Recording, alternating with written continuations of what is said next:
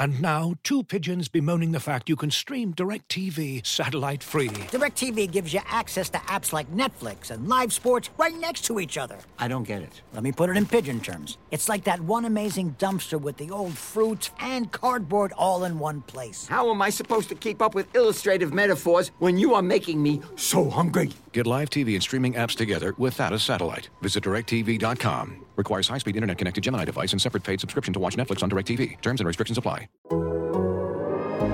The Athletic.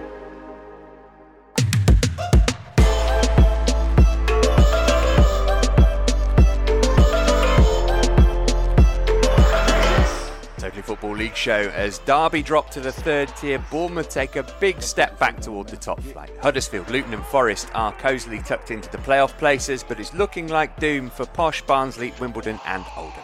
As intentionally sublime as a Jack Colback volley, this is the Totally Football League show in association with Paddy Power.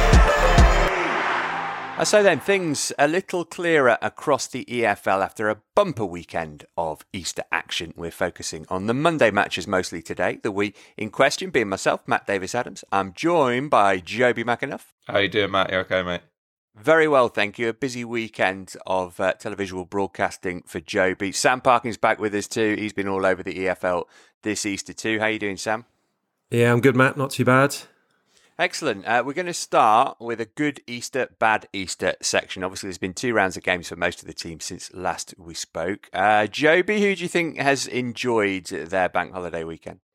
Well, I certainly have, not having to run about over Easter, a little bit like Christmas, my first one. Um, and it is a quick turnaround. I know footballers get a lot of stick, Matt, for complaining about overplaying. But if you do have a Saturday, Monday, like a lot of the League One clubs done, it is tough, particularly as you get older. And at this stage of the season, you know, there's been a lot of football up to this point. So it can catch a few out. Maybe Sol Bamba, who we might come on to a little bit later, could be one of those players, but it is a, a quick one. But on a personal level, it's been great to watch it. It's been hard enough trying to keep across it off the pitch. So I don't know how the boys get on with it. On, I'd go for Peterborough, who've actually had a good and a bad Easter in terms of obviously two brilliant results for them. But looking at what Reading have done and the way that Reading have done it, you know, must be a real killer, killer blow to them if they're coming out of that with six points. Peterborough thinking, oh, we could be a little bit closer to maybe a miraculous escape. And the fact that Reading have got two last gasp goals to snatch uh, a win and then a draw from a, a ridiculous position, I think is a a really bad combination for Peterborough. So they've had a good and a bad one. How about you, Sam? Anybody standing out, either good, bad, or both? Well, in the championship, definitely Luton. I covered the the Huddersfield Luton game, uh, what a week or ten days ago or whatever it was, and you know, doing a bit of reading up afterwards and uh, engaging the opinion of the Luton supporters. I think the majority thought they were done after that. And I probably rolled out a few of the cliches Kenilworth Road, Nottingham Forest in front of the cameras. You know, they've shown brilliant resilience throughout the season. Uh, did I really believe it was going to happen? Probably not, to be honest. So to get the six points from the, the next two games with all the injury woes, incredible. Incredible. And they, they've given themselves a, well, they're, they're going to be in those playoffs now, uh, as far as I'm concerned. Um, bad Easters, don't think you can look beyond Blackburn and, and Middlesbrough, I suppose. Both going into Easter in fantastic positions and yeah, just Middlesbrough taking a solitary point from the two and, and Blackburn losing both games. So yeah, it's going to be difficult for both those teams to force their way in now. Uh, I'll give a little shout out to Barrow because we kind of relegated them on this show a couple of weeks ago, pretty much, and, and they thrashed Forest Green on Friday and then took a point from Salford as well. And all of a sudden, looking like Phil Brown might just turn it round for them. No, Sam?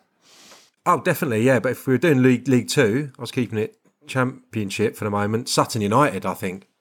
Uh, again, you know, like a few weeks ago, uh, you just felt with the the Papa John's Trophy final as well, the disappointment of that, uh, decimated by injuries. So, uh, two massive wins over Mansfield and Newport. I mean, that's derailed those two sides' challenge, but. Uh, what a, what a story that's developing there, and and they look like a great shout for playoffs. Yep, they certainly do. Right, next today, we'll delve a little deeper into Monday's action, starting in the Championship. You're listening to the Totally Football League Show, part of the Athletic Podcast Network. So Derby are down that after Reading fought back to draw 4 4 against Swansea and the Rams lost at QPR. Uh, Fulham have twice been denied promotion since last we spoke, but they might have done it by the time you hear this. A win against Preston on Tuesday would seal the deal. There was a massive victory for Bournemouth at informed Coventry. Luton made it six points out of six over Easter. They beat Cardiff. Birmingham a hit for six at Blackpool. Back to back wings keep Posh alive, for now at least. And goals from Scott Malone and Tom Bradshaw helped Millwall cling on to the fringes of the top six. Concerns, though, about Jed Wallace's injury. Uh, let's start with Derby County's relegation. Gathered here by Dykes. It's really opening up now. Amos is in scores for the second game running. Ball in by Drinkwater. Joao with a header down. It's McIntyre! 4 4. Unbelievable. Delight for Reading. It could well have huge significance. Derby County are down. We've tried our best, we did everything we can. Um, it's unfortunate we've been relegated, but now we'll plan to make sure this club comes back to. Yeah.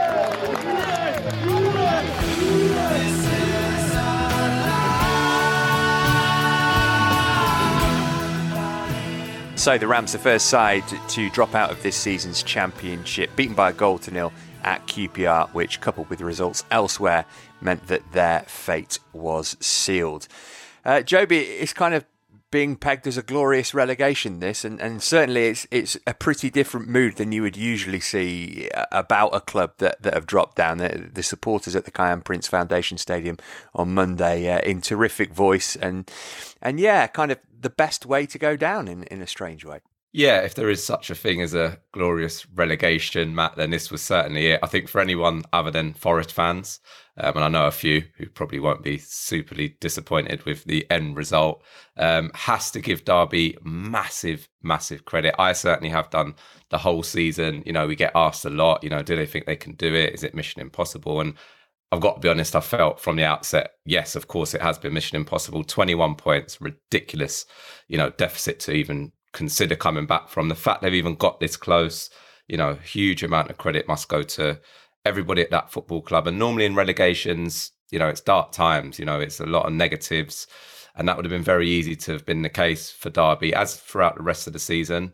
But they've always found something to to be positive about, whether it's a result, whether it's unearthing another young player coming through that's equipped themselves really, really well that we've seen throughout the whole season you know, times that we feel like the wheels are going to fall off, and certainly being in positions, you know, I've been at clubs that have been into administration, and you know, it's very easy to use that as an excuse to to not go and perform.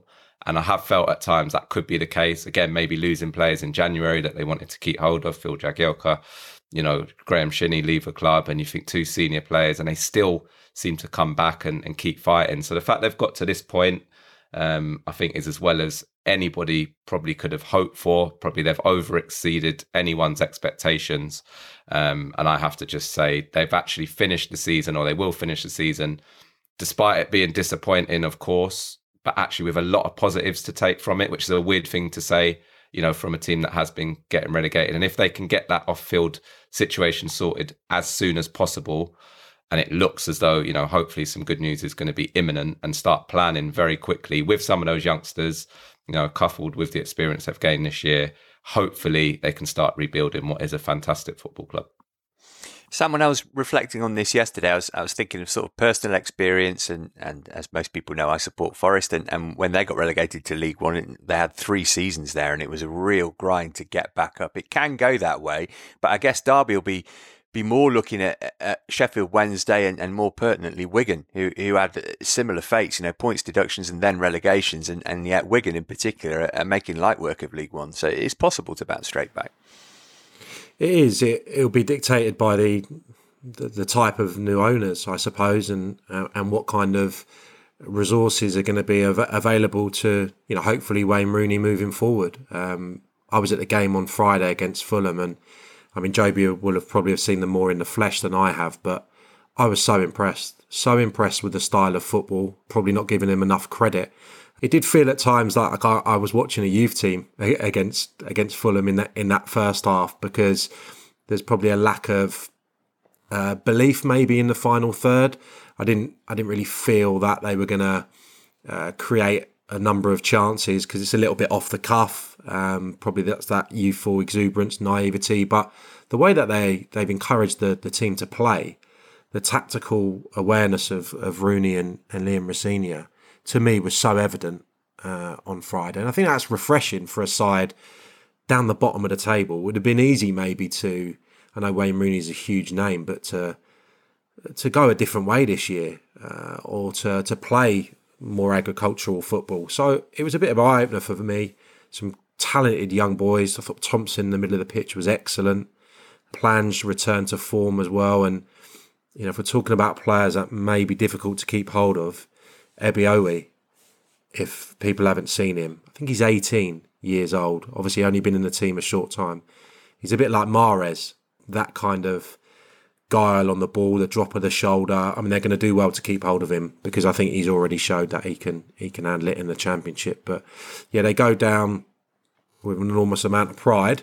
I would say from the last few weeks, um, and we'll see what the rebuild's like in the summer. He talked to forty players uh, through through the different levels, so it's going to be a hell of a job in the summer, and we'll see how they go. Yeah, just to jump on Sam's point about style of football, and I think the situation they were in has helped with that because it was such an uphill task. I think it's been a little bit easier maybe at times to say we're going to stick to that because no one expects us to to stay up anyway, and they have stayed true to it. I think it has at times got them in a little bit of trouble in terms of some of the goals they've conceded, but I think they really have tried to develop those young players and with a good style of football, and that's really helped them come through. And I think the fact we're still talking about them with you know three four games to go when you look at their away record and again coming back to sam's point about the youth that's been having to really play games where probably they're not quite ready i think that's probably the big difference for them. You know that little bit of nous that little bit of know-how when you're going away from home. They don't score many goals of course. They've had problems all season scoring goals. So the fact with all those things considered that they've actually got anywhere near it I think shows again, you know, what an amazing job that everyone's done there and, and how much that togetherness and, and team spirit can actually take you sometimes. Maybe a, a, bit of lack of quality and as I say, a bit of inexperience, but they've given it, you know, such a such a good go this season. Finally on Derby, Sam, Wayne Rooney, obviously the question was put to him about whether he'd stay or not, and, and you know he said, well, maybe if there's a change of ownership. In terms of self-preservation, he ought to walk away, didn't he? Because you know if they don't win their first six games in League One with him in charge next season, he's not getting the Man United job, which he's admitted is is what this is all based around. That's his ultimate end goal. Go out now with sort of heroic failure on your CV rather than struggling through League One next season. Yeah, again, it'll be all about you know what kind of conversation he has and what the new owner's plans are. You know, it would be quite exciting. I would expect if he, he was given the opportunity to rebuild and, and give a good fist of it ne- next season. Um, but yeah, again, I've been really impressed with him. I think he, he's shown himself to be not only someone who can cajole the players in very difficult times, but also to to put his stamp on the on the side. So inevitably, there'll probably be clubs already. Um, that may fancy taking him and and maybe Rosenior. Um, I think he's destined to be a number one. I'm sure he's got aspirations to do that, and I'm sure he's a big part of uh, why they've been playing such nice stuff. So we'll have to wait and see. But yeah, I think it's going to be dictated by you know what happens at, at boardroom level in the next few weeks. So Derby down then. QPR though only three points off the playoffs. You never know, Sam. They might they might just squeeze in there on on the last day. Uh, meanwhile, incredible scenes in Berkshire. Reading came from four one down to pinch a priceless point against Swansea, courtesy of Tom McIntyre's very late leveller. Even Paul Ince not sure how they came back. He says it's hard to comprehend how they did so against a good Swansea side. Uh, we've mentioned it a lot, Joby, haven't we? If they'd had Lucas João for the whole season, they might not be anywhere near the amount of trouble that they're in, and, and he was the difference maker here again, really. Yeah, and he's come up big, you know, since he's come back into the team, and he came back a little bit too early, as some of the other players have had to at times this season because they were so desperate, and he wasn't quite up to speed. Certainly the first few games, but again, I think he's one of those players that gives everyone else a lift, not just because of his goals, but you know, he gives the team a real focal point. You know, Josh Laurent as well has come in recently. You know, he's missed a lot of the season as well, and I think he's been a huge influence. And just getting back to what is a recognisable first eleven for Reading, which for so long this season they didn't have. Um, you know, I think the biggest thing to come from this game, yes, Lucas Joao scoring, but it's just that ability to come back. We've seen them get blown away, you know, on far too far too many occasions this season. Again, we talk about maybe too many young players at once not being able to deal with certain situations, but they have capitulated at times, and it would have been very easy. It looked like they were on, on the verge of capitulating again, you know, 4 1 down. But one thing you have to say about Paul Ince and, and what he's brought is a, a togetherness. You know, he speaks about it. He speaks about a team spirit, a fight. And for all the quality that they had, there were even times where I didn't see enough of that fight, even when they were starting to get lads back. But they've managed to do that now. So yeah, for me, you know, as someone who obviously was at the club for a long time, you know, a lot of people there. Mikele Leigertwood, good, good pal of mine, who's gone in and, and helped out Paul Ince, uh, Michael Gilkes as well, you know, and obviously the staff Ince brought in. They've done a brilliant job. And fair play to the players for I want to give them credit for getting out of it. They should never have been in that situation in the first place. But hopefully, from Reading's point of view, you know they've done enough now to to stay up. I certainly would imagine so after such an amazing comeback. Yeah, seven points between them and Peterborough now. Uh, as for Swansea, some great goals from them in this game, probably out of promotion contention, but they'll have a say on who does make it into the playoffs. Their remaining games are against Middlesbrough, Bournemouth, Forest, and QPR. Uh, it looks like both Barnsley and Peterborough will be in League One next season. Posh, at least going down swinging. They won 2 0 against the Tykes at Oakwell. First back to back wins of the season, but seven points from safety with three games to play. But if they're going into League One, Sam, they'll do it with a bit of momentum. Grant McCann starting to have an impact, and somebody, of course, who knows all about how to get out of League One. He, he won the thing just, just last season. So, depending on who stays and who goes, they, they look well placed for, for another tilt at yet another return to the Championship. They're like the, the kind of Norwich of the League One Championship vortex. They are they are a bit, yeah, and and the players will will know that and, and go down with with confidence. The manager's a, a good point. Um, they've had a great few days. Uh, similarly to the the Lucas João point, if they'd have had Marriott available for the entirety of the season, they could have had considerably more points. I, I would say his goal to, to minute ratio is incredible. So yeah, it could have been different. I don't think there was a lot between the two sides in this game. It looked like Cornell had to produce a few saves to to keep Barnsley at bay, who just fallen away the last few weeks after loads of encouragement. I think during the and after the January window, Keener and and Bassey have just faded. crucial moment. I think the same could be said with Carlton Morris, who's been their their real goal threat towards the tail end of the season and missed a few chances yesterday. So again, I think lo- loads of mistakes have been made. Uh, I think off the pitch, Barnsley. You can you can talk about the manager leaving and and Mowatt, but I just felt weak in midfield area all season. I think their options are all under twenty three. Lack of experience there, and that that's added to, I think, defensive deficiencies. They faced the the least amount of shots in the whole division last year. Obviously, when they finished fifth, they've been 21st in that regard this season. So I don't think it's been any surprise that they've they've struggled defensively. But it's just a little bit up in the air because you don't know who's going to be in charge next year.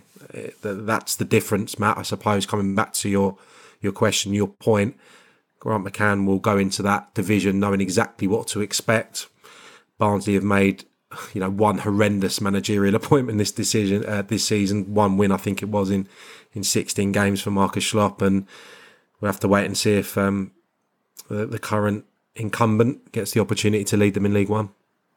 That's what I was going to ask you actually, JB, about this. Poya Asbaghi, four wins since he came in in the championship. There was that time, wasn't there, where it looked as though he was kind of kick-starting a bit of a revival. Three of those wins came in the space of four games, but since then, just one, and, and that was at home to, to Bristol City last month. If you were the Barnsley higher ups, would would you be getting on the bat phone to Neil Warnock and saying hold off that retirement, or, or are you, you giving Poya another chance to, to get them back up? No, I'd certainly given an opportunity. As you say, they looked at certain times the most likely team to jump out of that bottom three. Um, it was that game against Reading, I think, really that you could see completely flattened them. You know, they looked like they were going to go on and win it. Reading again with a, a late equaliser just to keep that distance. And since then, you know, they've had a, a poor run, and obviously Reading have, have gone on and picked up some some big points. So it's fine margins. We talk about it all the time. I think if they could have held on, it would have given maybe that belief, and I think it might have done a bit of damage to Reading. I think overall, um, there's been an improvement certainly, and there was for a, a large period of time. Um, certainly from the first half of the season, and I, would like to see him given a, a pre-season to really try and implement, you know, those ideas and probably again recruitment wise, depending on who they're going to look to get in, maybe lose one or two. Obviously, a couple of loanees have come in and done really well for them, who I'm sure will probably head back and and look for pastures new. So a bit of work to be done, but I would certainly think he's done enough to be given a chance next season to to start and, and try and get Barnsley back up. Right, so that was the relegation situation. We'll talk playoffs next. It's the Paddy Power Football Supporter Support Line, and we've got Simon from Manchester on the line. Yeah, I'm stressed about the potential of a Liverpool City Champions League final, Paddy. Sounds like an epic, Simon. Yeah, but one team's going to come off really badly. Who's that? My lot. Man United. It's not always rewarding being a football fan, but if it's rewards you're after, try Paddy Power's Bet Builder and get money back as a free bet if one leg of your four-fold Bet Builder lets you down. Paddy Power. Pre-match online Bet Builder bets only. Min odds one to five per leg. Max free bet ten pounds per day. Seven day free bet expiry. Excludes enhanced match odds. Eligibility restrictions and T's and C's apply. 18 plus. BeGambleAware.org. You're listening to the Totally Football League Show, part of the Athletic Podcast Network. If you want to read more Football League content from the likes of Nancy Frostick, Paul Taylor, Phil Buckingham, Peter Rutzler, and more of the Athletic's best writers, you can do so by heading to theathletic.com forward slash league show and get yourself a subscription of just £1 a month for the next six months. That's theathletic.com forward slash league show. Less anger about that throw in decision. Cole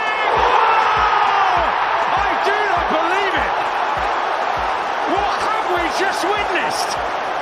Nottingham Forest completed the day's action by walloping West Brom in the late game. 4 0 the score here, meaning Cooper's Cabal five points clear of seventh place with two games in hand. Uh, let's get the key question out the way first. Did he mean it or not, Jack Colback? I was right behind him when, when he hit this strike, and, and when he turned around to look at the supporters, I thought that gave it away, Joby. He he was as surprised as we were, basically. Yeah, he was. Listen, it was a hell of a connection and a hell of a strike, but it's one of those that it's sat up. You're just trying to drill it across into an area.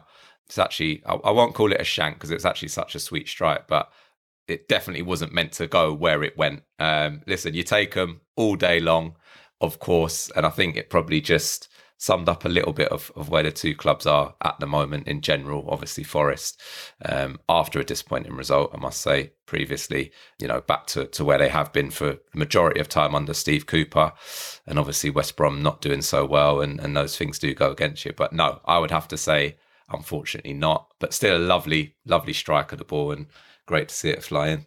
Uh, Brennan Johnson congrats to him because he took an awful penalty at Sheffield United uh, what a couple of months ago, and he had to wait a long time to take the one that put put Forest ahead. That after Darnell Furlong had been sent off for a second yellow card, I don't think there was much debate about that. Um, my concern, Sam, for Forest, I don't think you can read too much in, into this game because West Brom went down to 10 men and, and, then they were awful after that. But Forest seemed to be losing key players at key times. Know, Steve Cook came back last night after what, five, six weeks out, but Keinan Davis, unlikely to play a game this season, maybe will make the playoffs. Sam Surridge got his goal last night, but but how key and absentee might Davis be? Also missing Max Lowe at left back and have been for a while. I think he w- he will be a miss because he's he's pretty unique in everything that he, he, he brings in terms of his attributes. Um, he, he can do a bit of everything. I think Surridge is a brilliant substitute. Uh, I think that goal will be you know perfect for his his confidence. Um, I think that's only his second start in a Forest shirt, and he's got four goals. Obviously, the, I think the three previous ones off the bench, and he seems to I wouldn't say enjoy that role, but he, he revels in it. He, he comes on, he's such an accomplished finisher. I've really enjoyed his goals, actually, Surridge. When he gets in, he's got a real coolness and, and great technique, something that seems quite natural to him. But yeah, Davis is just someone who can turn, I suppose, average balls into good balls. He can get the team up the pitch because he, he, can go beyond people. Um, he's obviously a threat aerially, can finish. different type of player, more more modern centre forward maybe in comparison to Surridge. So a little bit of a concern, but I wouldn't be get too bogged down in it just because there's so many players at such a high level right now. They've probably got the hottest manager in the in the division currently. Got a fan base that are fully behind them. They've got an unbelievable opportunity of going up. So if any side right now can deal with the loss of one of their biggest players, I would say it was Forest. Been thinking a lot about that Stoke game over the last 24 hours. I've got to say that collapse on the last day under Sabri Lamouchi when all mm. Forest needed to do was that was funny. Concede four goals, so I'm not taking anything for granted uh, just yet. Uh, so, like Forest, and, and with a, a, tip of the Hatters to Luton, uh, Huddersfield seem pretty secure in their playoff berth. Terry has made it six points from six over Easter. They bested beleaguered Borough down by the Riverside. Uh, Huddersfield just just look excellent, don't they, Joby? I know you you were covering this game. We've got the, the evergreen Jordan Rhodes scoring again, but they really. We spoke to John Russell on Thursday's show, and he said that little blip really didn't affect them at all, and it, it definitely looks that way, doesn't it? Sam says maybe Forest favourites for the playoffs, but but Huddersfield looks so difficult to to score against at the moment. Yeah, they do. They just seem like a team there everything is working perfectly defensively, offensively. The way that they set up, I think, is going to be really difficult for anyone to play against. You know, they're very compact, you know, fantastic uh, defensively this year, which has been a huge improvement for them. Lee Nicholls, who's been plucked from nowhere, really. I, I, was looking through some of his stats before this season. He'd made seven appearances in the championship. You know, so to go in and as an individual goalkeeper keep the most clean sheets so far this season is is fantastic. And I think again that game really typified what they've been about this year.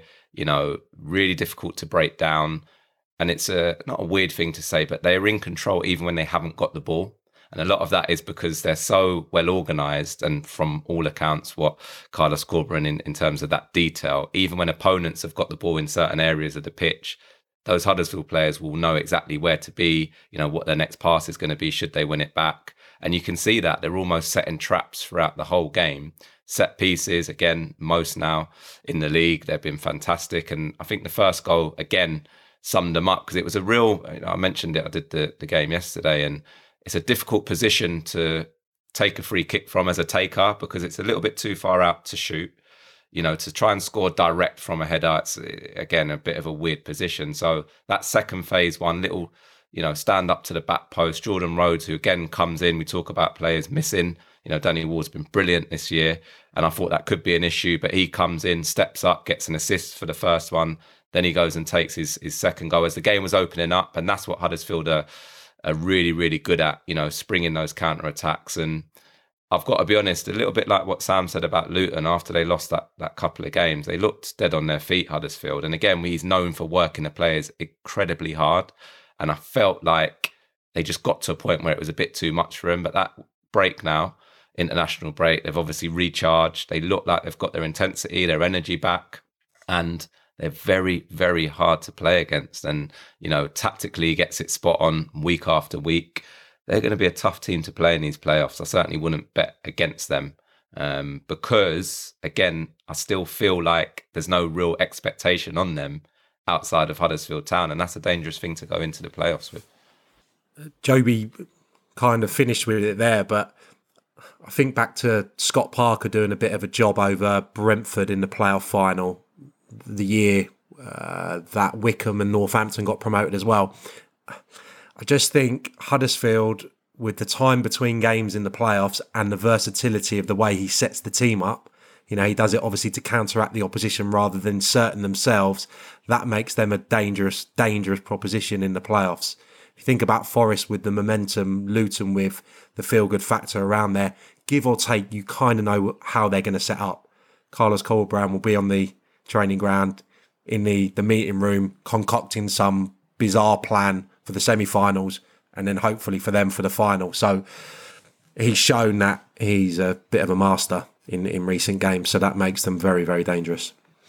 Yeah, Borough wise, I think if Flo Lloyd Hughes was with us, she'd be labelling them bad vibes FC. No wins or goals in their last four. And Chris Wilder declining the opportunity to deny his interest in the Burnley job, which has uh, stirred things up amongst the locals there. One to keep an eye on, definitely.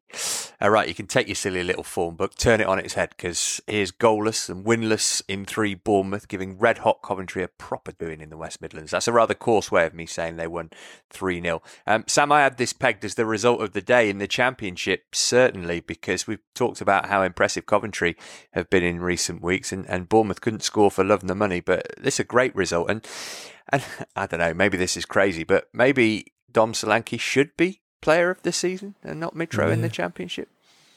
Yes, hell of a shout. I loved his second goal.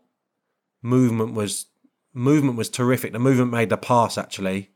recognise where the, there was a little bit of space in between um, fullback and um, and centre half, and, and, brilliant finish. And he, he played a bit deeper here, so I've just been crediting my mate Scott Parker. Um, I'm enjoying his clobber as well. He's got it wrong a few times this year, but he, he looks like an, an Arket model at the moment with the uh, the little collar underneath a jumper and a nice suit jacket. He's looking good Cor- again. Corberan and Russell Martin, maybe the contenders for his crown as best best dressed champion. Mar- Martin's having a go, isn't he? Corberan's probably a bit out there for me, but uh, now I'm his mate after the, the post match the other day. I can't say too too too too much about him. Not really nice fella actually. Enjoyed his company. Um, but yeah, no, and Scott Parker again, clobber aside, tactically got it spot on here. Yeah, played Solanke bit as a, as a 10, um, changed it up in that regard. Then at half time, when he's got the goals, we know he can shore up games. That was it. Half time, went to the back three. Um, I think it was uh, Anthony, Jaidon Anthony on the left hand side, played as a wing back and did a real job on Todd Kane, who I looked up the other day. I think he's got the most crosses in the division. And that change of play is very important for, for Coventry getting the Y boys involved. So he did what he does. Scott Parker was bold.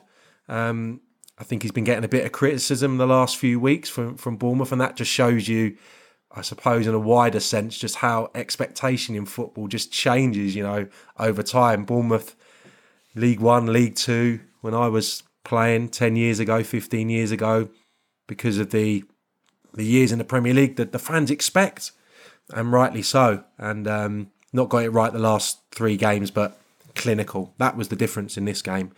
Three shots on target, three goals, and um, you know, very very important win.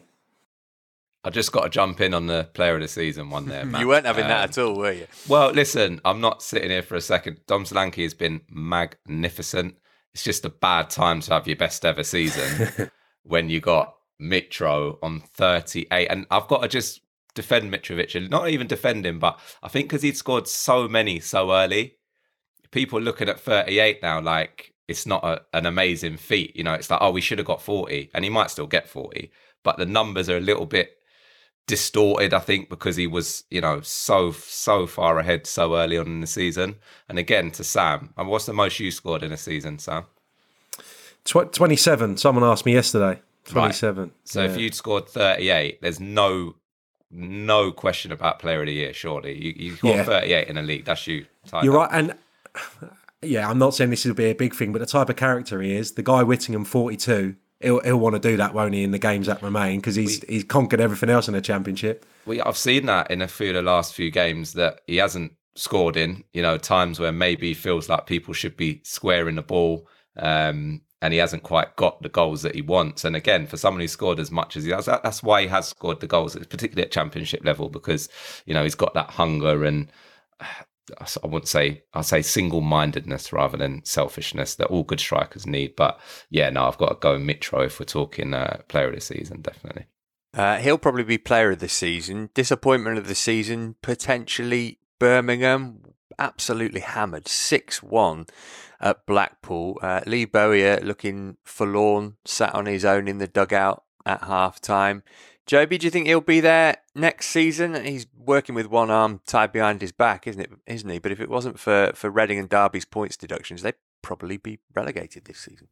Yeah, um, I've got to be honest. Lee Bowyer post matches, uh, unless they've won five 0 normally uh, fairly forlorn and, and not the most uh, energetic of characters, shall I say, after a after a post match. It's quite a hard one to to read at times in terms of his overall picture. Again, earlier on, they sort of threatened to look like they could be half decent and, and have a decent little season, but that has fallen away. And yes, they are fortunate that some of the teams below them have been really poor. But again, I'm sure he'll point to a lot of the off-field stuff um, that's been going on that has been a bit of a distraction. And you know, it's a it's a tough thing management when you know not everyone's aligned at the football club. You know, we talk about Derby and how everyone was together in their circumstances. It's completely opposite at Birmingham. You know, fans unrest, not happy with the way the club's being run, and it does have an effect on the club. So I think he'd have some conversations with the hierarchy there if he can find out who's who and who's actually running the club. All right, that's the championship then. Let's bring in producer Abby, who's going to give us the odds on who's going to make it into or potentially even win the playoffs, courtesy of Paddy Power. I can't tell you who's going to win. Actually, I could tell you. I could give you some ideas. Uh, but in the top six finish places, uh, you cannot bet on Nottingham Forest, uh, Luton, or Huddersfield. So we are looking at Sheffield United, who are the favourites to complete the six. They are five to six. You've got uh, Middlesbrough, who are nine to five, and Millwall, who are five to one. Uh, if you look look at the uh, to be promoted odds, uh, then uh, Bournemouth are forty to one on, and then it's Nottingham Forest, therefore, who I'm taking as the favourites to win the playoffs because they are seventeen to ten. Sheffield United ten to three, Huddersfield four to one, uh, Luton nine to two, and Middlesbrough five to one. So uh, things are looking good for you, Matt. Yeah, other than the fact that we've literally never progressed to a playoff final in any of the times we've ever been in the playoffs. All right, League One next. This episode is brought to you by Michelob Ultra, the official beer sponsor of the NBA. Want to get closer to the game than ever before? Michelob Ultra Courtside is giving fans the chance to win exclusive NBA prizes and experiences like official gear, courtside seats to an NBA game, and more. Head over to michelobultra.com slash courtside to learn more. Looking for an assist with your credit card but can't get a hold of anyone? Luckily, with 24 7 US based live customer service from Discover, everyone has the option to talk to a real person anytime, day or night. Yep, you heard that right. You can talk to a real human in customer service at any time. Sounds like a real game changer if you ask us. Make the right call and get the service you deserve with Discover. Limitations apply. See terms at discover.com/slash credit card. This is the Totally Football League Show with Matt Davis Adams. Uh, in League One, most of the promotion chases are in action on Tuesday, so it was all about the fight for survival on Monday. Doncaster came from 3 0 down to draw against Shrewsbury, keeping them just about alive, though even the most ardent abacus enthusiast would have a tough time working out an equation that keeps them in League One next term. Josh Ayunga's injury time goal earned Morecambe a point in a 1 0 draw with Portsmouth, which edges the Shrimps closer to safety. And this will shock you Wimbledon led, but didn't win. Uh, Gillingham and Fleetwood, nil nil between them. Life in the relegation race. Quick word on that double red card, Sam. I can't remember ever seeing it before, but I thoroughly enjoyed it. Two players going in for a challenge. Ref sends them both up. Play on is the uh, the right answer, Matt. I think the yeah, it's it's not the best looking challenge from either, but I don't think there was probably intent to injure. People will say it's a dangerous challenge, etc., etc. But I think the referee can probably just um, just um, let them get away with that wholehearted challenge. Um, I think from the pictures, it looks maybe that the from the angle we've got that the, the the Fleetwood player has gone over the top of the ball rather than Kelman, but. I mean that's one angle, so it's difficult to tell. But I would have liked to have seen both of them escape, you know, serious punishment. I'm I'm going both Reds. I got to be honest, Sam. I think neither player got anywhere near the ball. When you watch it again, just follow. Forget the players. Look at the ball. It does not move. How you got two players flying in at that speed and none of them touches the ball? It reminded me a little bit of taking you back any of the listeners the old WWF days. A double clothesline where they just both take each other out. They're both on the canvas. Then you're waiting for the count to come in so you can get up. But no, I'm happy with the ref. Two Reds is, uh, I think, the right shout for me. Yeah, play on, but only if it's 1974. Uh, what about Wimbledon then? 1 1 between them and Wycombe. Don's four points from safety, just two games to go. Uh, Joby, obviously, it's a club close to your heart, but can even you make a make a case for them now? Yet another lead let slip. There's there's going to be so many sort of uh, if only moments for them when they reflect on the end of the season.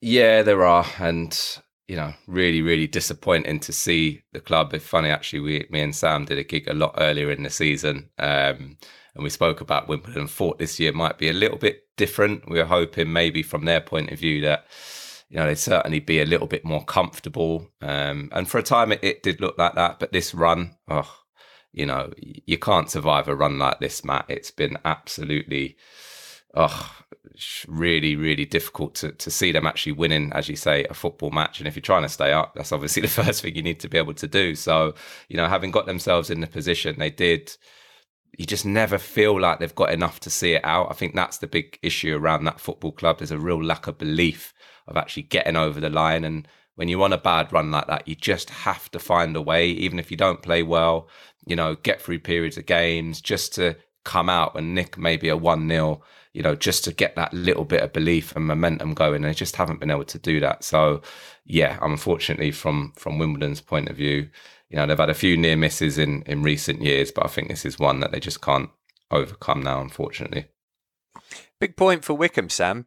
Big enough though. They're they're what a point clear of seventh place Sheff Wed, but they've got two games in hand on them, so it's far from done. Obviously, they play Sheffield Wednesday next, and then they finish against Burton. But it's going to be really tight, isn't it, for that maybe that final playoff place you would say, or or maybe the final two playoff places in League One.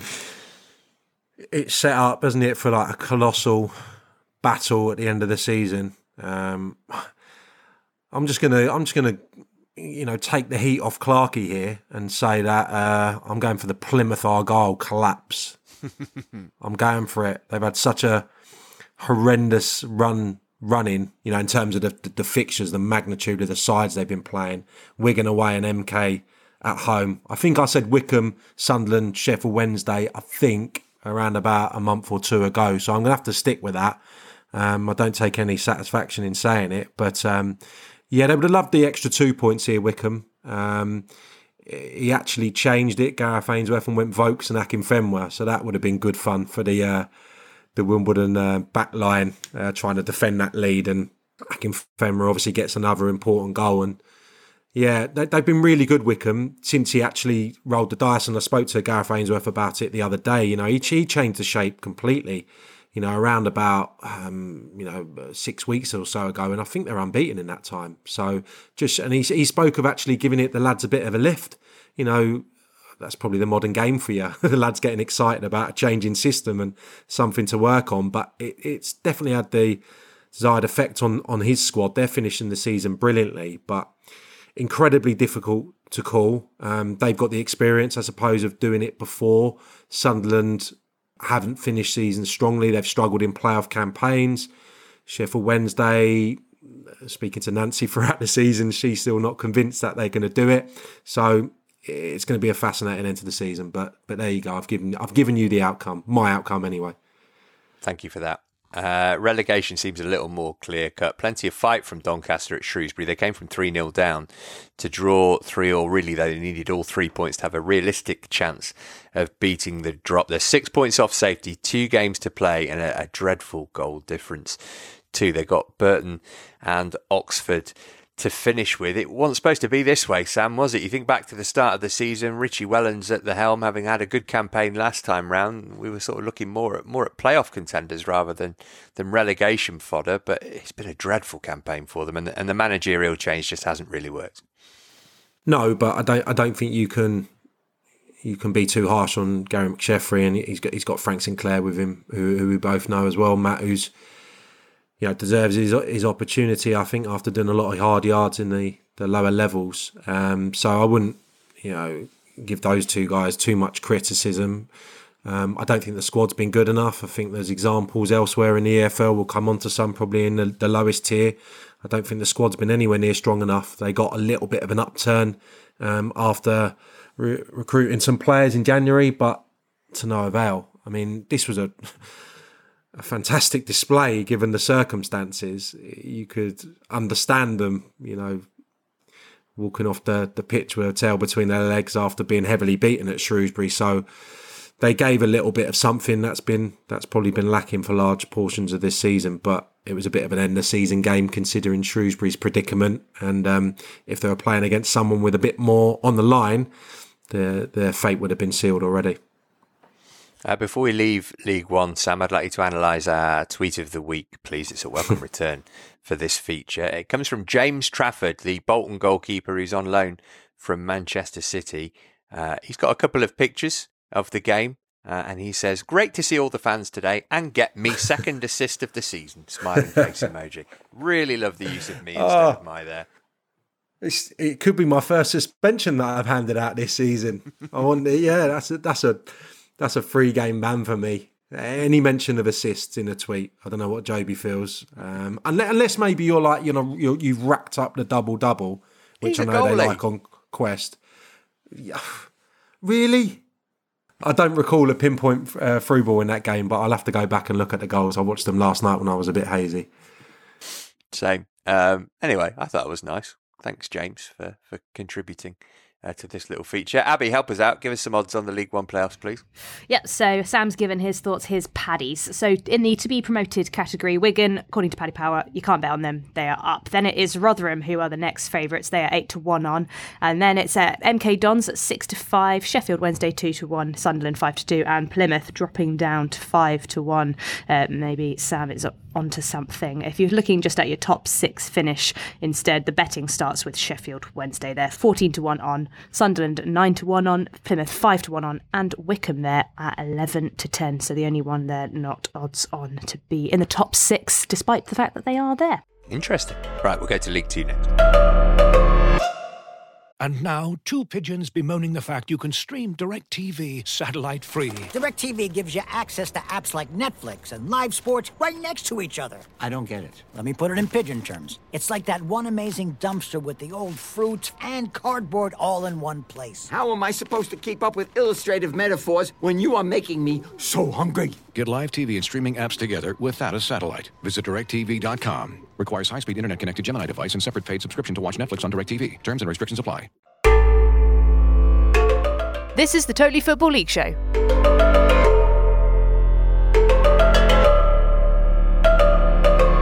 Uh, for the umpteenth time this season, allow me to tell you that Forest Green are nearly promoted. A point more will do it for them after they beat Oldham. Second place, Exeter lost at Tranmere, but wins for Northampton and Bristol Rovers keep them right in the hunt for automatic promotion.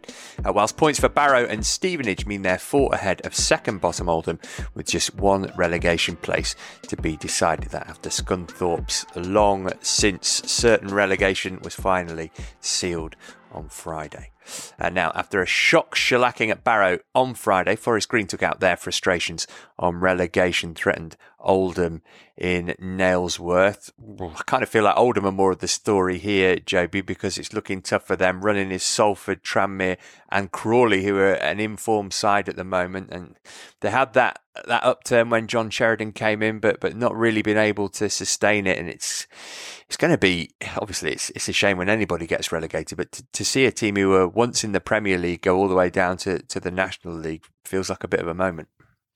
Yeah, I, I absolutely have to agree with you there. And again, I think for a team, as you say, who has been in league football and as high as they have been, um, you know, is is is sad. But it's another story, Matt, of of off field issues and, and how that can affect, you know, things that happen on a, a Saturday and a, a Tuesday night. You know, and I think that's probably the biggest disappointment in it all. You know, certainly from the Oldham fans' perspective, we've had protests. You know, we've had no shows at games, and again, it, it does affect you as a player. You know, there's no way that throughout the course of a season those things don't have an impact. And again, the managerial change, as you say, you get a little shot in the arm to start with, but then is that going to last? And clearly, from Oldham's point of view, it hasn't. I think when you look at the other teams around them, you know, Stevenage with Steve Evans going in there gives them a bit of presence and, and someone who has got a bit of know-how at, at that end of the table to try and help them stay up. So, yeah, I think going to Forest Green probably again on on the back of a an absolute walloping. Uh, it's probably the wrong time from their point of view. And you know, I think when you look at the first goal, uh, Regan Hendry and the keepers is a definition of throwing one in. Really, I think that was you know a real low point certainly for him. And then normal service resumes. Nicky Cadden, fantastic delivery. Jamille Matt doing what he's done all season. So I think a tough afternoon again amongst a lot of others this season. And you're looking at the table now, you know, four points adrift.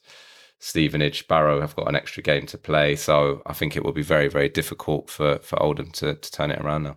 Uh, Sam, it looks like we will get Derby v Forest next season, albeit it will be Derby v Forest Green. Do, do, you think they'll be doing much in terms of upgrading their squad over the summer, or, or can they be competitive in League One with uh, with the players who are there now?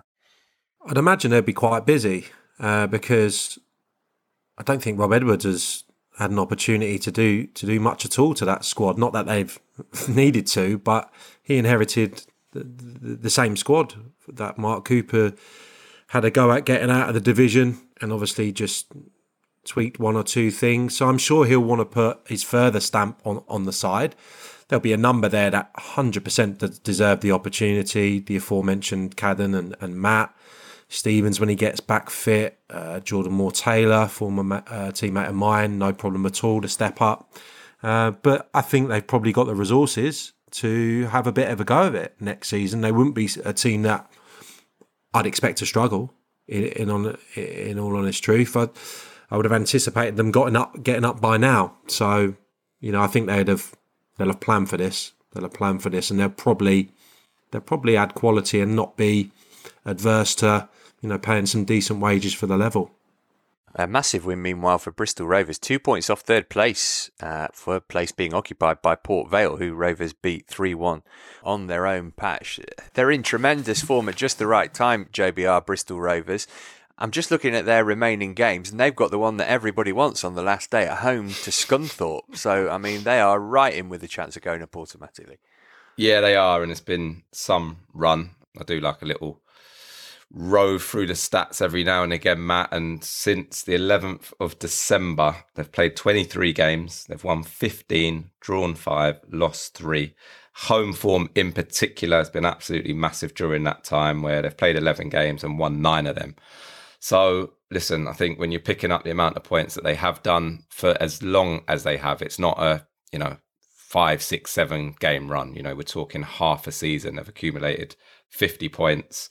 So certainly from from their point of view, they're going to be coming into this still, of course, trying to get into those automatic spots. And you, you couldn't really put it past them at the moment. You know, Elliot Anderson's come in and done really, really well, particularly of late, you know, got some really important goals for them.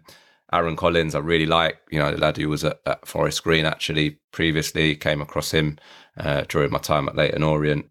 And yeah, I think certainly, you know, to go and win in the manner that they did as well, I think is a huge statement. I've got to be honest, when you're playing teams that you're up against for those automatic places down the stretch and you can come off on the right side of it. I remember being at Reading and we had sort of the, our rivals at the time were, were Southampton, West Ham, and we had them both away from home in the last few games of the season. We went and turned them over, and then that belief in the change room that it's it's your year, it's your time. It just keeps growing and growing and growing. Um, so I think that'll be a huge boost for Joey Barton and, and, Bristol Rovers. And as I say, if I was a better man, which I'm not really, which probably anyone who listens to the accumulators this year would have realised, um, I certainly wouldn't be betting against Bristol Rovers getting in that top three. All right, Sam, you've sorted out the League One promotion picture for us. Joby says Bristol Rovers are, are, going up automatically in League Two. So we've got Exeter second, 77 points from 42. Then Port Vale, 75 from 43. Northampton, 73 from 43. Bristol Rovers also 73 from 43. And I think you can chuck Sutton in there because they've got a game in hand on the others. They've got 70 points. So which two teams are you putting up with FGR automatically? Well, I had 10 minutes spare this morning, so I've done the little tally up. Um, but uh, for the, the website I was looking at, only said they had, well, I can only find two fixtures each for each side. So I've just scribbled down that they've actually got three games remaining.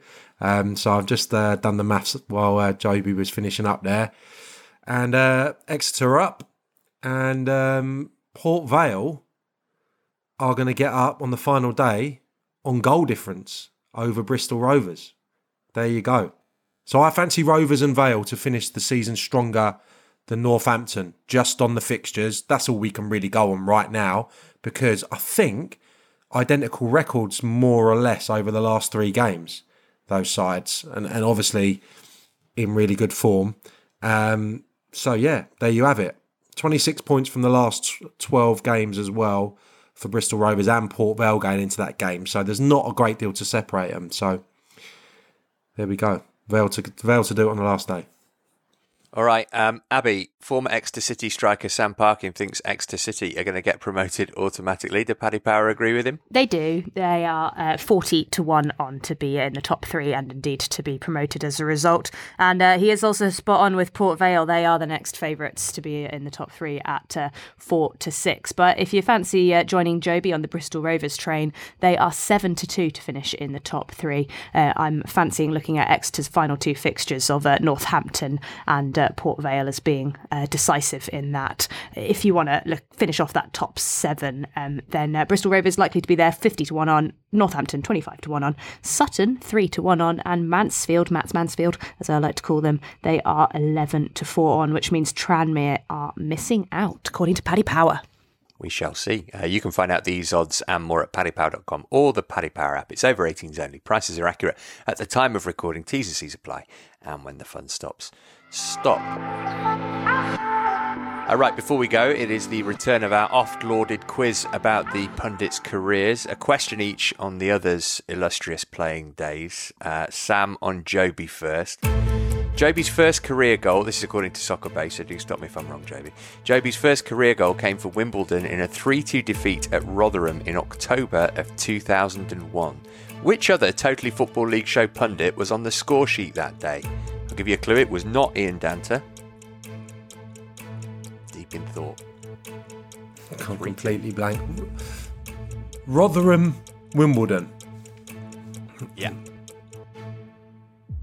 Oh, yeah.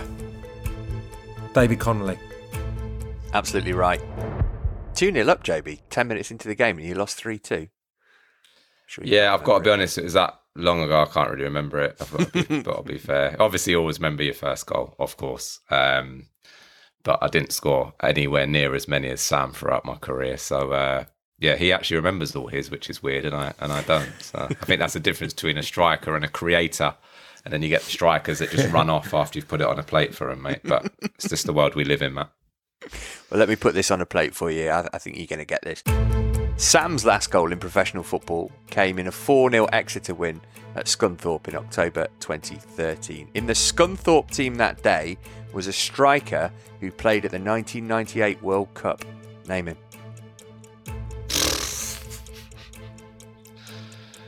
Oh, blimey. Um, a World Cup striker for Scunthorpe. What was the year, sorry? 1998, he played in the World Cup. 2013 was the game in question. Had a long career. Scunny. God, blimey. Did most of his work in the Football League. He did play in the Premier League a bit. Good player. I once met him at a house party and he, was, he was very nice. So, you know. Was he French? Get it? Non. Nem French. Wow, I'm completely stumped. I'm completely stumped. I think Sam's looking a bit stumped as well. If he played with him, then God. No, he played. He was playing for Scunthorpe. He was playing oh, for the right, other team okay. that day. God, blimey. Nah. Shall I give you a clue of who the team is? Yeah, give or would us you like clue. to take a guess? No, go on, right. give us a clue. I think this might give it away. It was Jamaica. Ah, oh. Deon Burton. Deon Burton. Bosh. Correct. Well done, Sam. You won that. I, I love um, the I love Deon. Uh, I count him as a as a friend, but I would never have remembered that he played in that game or indeed played for Scunthorpe. I was going to say, you, don't remember he played in a World Cup. That would have been doing a little disservice. Do you know what I mean? I remember him being the top man in Jamaica for a decade, yeah. Yeah, yeah. yeah. He hasn't well, told me I mean, much to be fair, he had more clubs than Tiger Woods, didn't he? So it's not a surprise that you don't remember that he uh, he played for Scunthorpe. Uh, all right, that victory, Sam, gets you back in the lineup for Thursday's pod. You'll be alongside the non-goal scoring Ian Danter for that. Uh, many thanks to you and to Joby and to Abby for knocking it all together, and to you, listener, of course, for being with us. We'll speak to you later in the week. For now, though, from all of us here, it's goodbye. You've been listening to the Totally Football League Show, part of the Athletic Podcast Network. Listen ad free on the Athletic app and keep up to date with everything Totally by heading to at The Totally Show on Twitter and on Insta. Find out the latest subscription offers by going to theathletic.com forward slash league show. The Totally Football League Show is an athletic media company production. The Athletic. As you've probably heard by now, we've teamed up with BetMGM this season. We'll be using BetMGM lines to make all of our picks, and we'll have special offers for our listeners each week. If you haven't signed up for BetMGM yet, use bonus code The Athletic, and you'll get a one-year subscription to The Athletic plus up to a $1,500 first bet offer on your first wager with BetMGM. Here's how it works. Download the BetMGM app and sign up using bonus code The Athletic. Make your first deposit of at least $10. Place your first bet on any game and claim your voucher for a one year subscription to The Athletic. See BetMGM.com for terms. U.S. promotional offers not available in D.C., Mississippi, New York, Nevada, Ontario, or Puerto Rico. Gambling problem? Call 1 800 Gambler. Available in the U.S. Call 877 8 HOPE NY or text HOPE NY 467 369 in New York. Call 1 800 NEXT STEP in Arizona. 1 800 327 5050 in Massachusetts. 1 800 BETS OFF in Iowa. 1 800 270 7117 for confidential help in Michigan. 1 800 981 0023 in Puerto Rico. First bet offer for new customers only in partnership with Kansas Crossing Casino and Hotel. Don't forget, if you haven't signed up for BetMGM yet, use bonus code The Athletic, and you'll get a one-year subscription to The Athletic, plus up to a $1,500 first bet offer on your first wager.